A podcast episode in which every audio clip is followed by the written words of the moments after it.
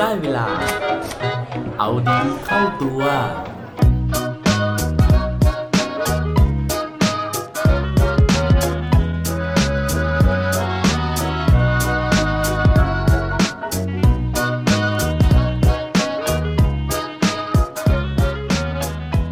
เคยอยากเปลี่ยนแปลง โดยไม่อยากเปลี่ยนแปลงไหมครับสวัสดีครับ พบกับผมชัชวานแสงปรีดีกรและรายการเอาดีเข้าตัว รายการที่จะคอยมาหมั่นเติมวิตามินดีดด้วยเรื่องราวแล้วก็แรงบันดาลใจ เพื่อเพิ่มพลังและภูมิต้านทานในการใช้ชีวิตให้กับพวกเราในทุกๆวัน วันนี้ไม่แน่ใจนะฮะว่ามีใครที่ฟังคำถามตอนต้นรายการแล้วรู้สึกงุนงงบ้างไหมฮะว่าเอ๊ะมาถามอะไรนะครับว่าอยากเปลี่ยนแปลงแต่ไม่อยากเปลี่ยนแปลง มันเป็นเรื่องเกี่ยวกับอะไรนะฮะก็เลยอยากขออธิบายนิดนึงนะครับว่า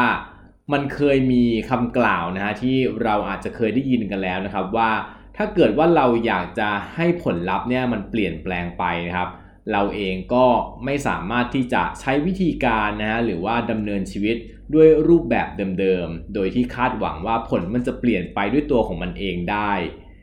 วันนี้นะครับก็เลยอยากจะมาชวนคุยเรื่องของผู้ชายคนหนึ่งนะครับ ซึ่งผมได้ไปรับชมนะฮะผ่านทาง Netflix นะครับ โดยการแนะนำของรุ่นน้องคนหนึ่งนะฮะที่ที่ทำงานนะครับ ชื่อว่าน้องนัทนะฮะนัทนะครับก็แนะนำให้ผมไปดูสารคดีเรื่องนี้นะครับ ที่มีชื่อว่า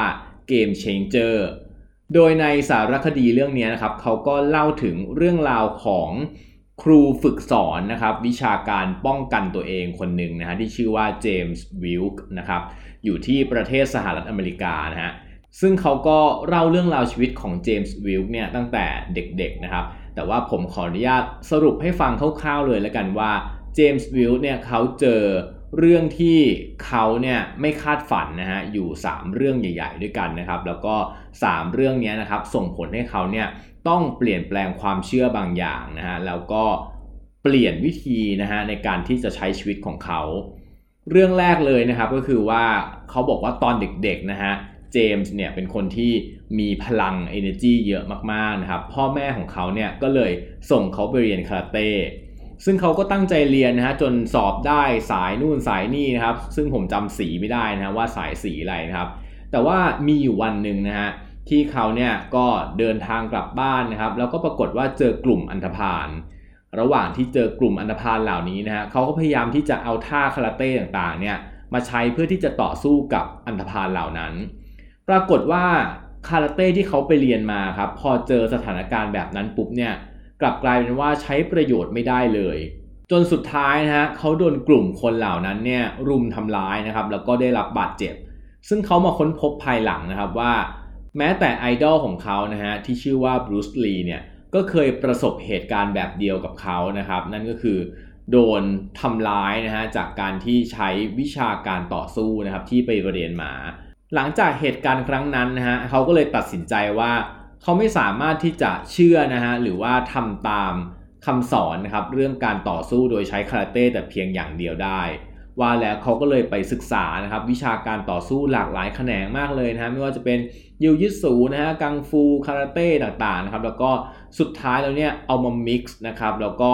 กลายเป็นวิธีการต่อสู้ของตัวเอง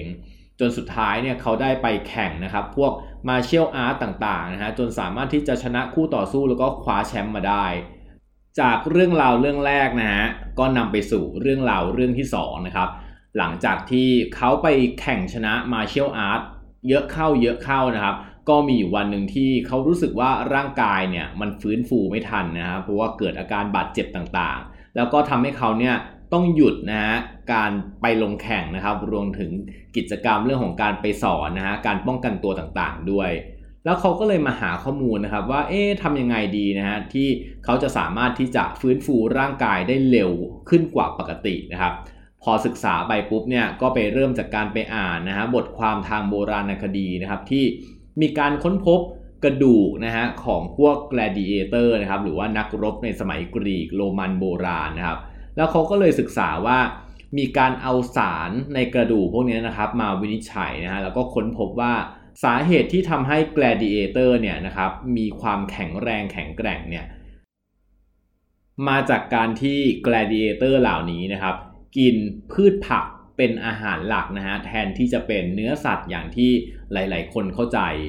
คือเนี้ยครับมันเปลี่ยนความเชื่อของเขาเลยนะฮะว่าเขาคิดว่าปกติแล้วคนที่แข็งแรงนะฮะคนที่มีกำลังเยอะมีกล้ามเป็นมัดๆเนี่ยน่าจะต้องกินเนื้อสัตว์เป็นหลักนะครับแทนที่จะกินพืช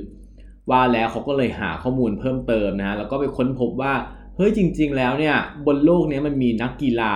ที่เป็นนักกีฬาระดับโลกครับแต่ว่ากินพืชผักเป็นอาหารเนี่ยจำนวนมากเลยนะฮะ ซึ่งตัวอย่างรายชื่อนะฮะรวมถึงเรื่องราวที่เขาเอามาเล่าในสารคดีเรื่องนี้นะครับ ก็มีทั้งเซเรนาวิลเลียมนะฮะนักเทนนิสหญิงชื่อดังนะครับลูอิสแฮมิลตันนะครับนักแข่งรถฟอร์มูล่าวันอาร์โนชวาสเนเกอร์นะฮะนักเพาะกายนะครับในอดีตนะฮะแขนใหญ่มากตัวใหญ่มากนะครับ หรือว่านักกีฬาที่เราอาจจะไม่ค่อยรู้จักชื่อนะครับ อย่างนักกีฬาวิ่งระยะไกลนะฮะที่ได้อันดับสถิติโลกนะครับ แล้วก็ยังมีผู้ชายนะฮะที่ทำลายสถิติโลกนะครับ หรือว่า Guinness Book World of Record นะฮะในการที่ยกเหล็กนะครับที่มีความหนักถึง 555 กิโลกรัมนะครับ แล้วก็เดินได้เป็นระยะทางไกลๆนะฮะคนเหล่านี้นะครับเขาบอกว่ากินพืชเป็นอาหารหลักหมดเลย แล้วก็ไม่ได้แตะเนื้อสัตว์เนี่ยมาเป็นระยะเวลานานแล้ว นั่นก็เลยทำให้เขานะฮะเปลี่ยนความเชื่อของตัวเองนะครับ แล้วก็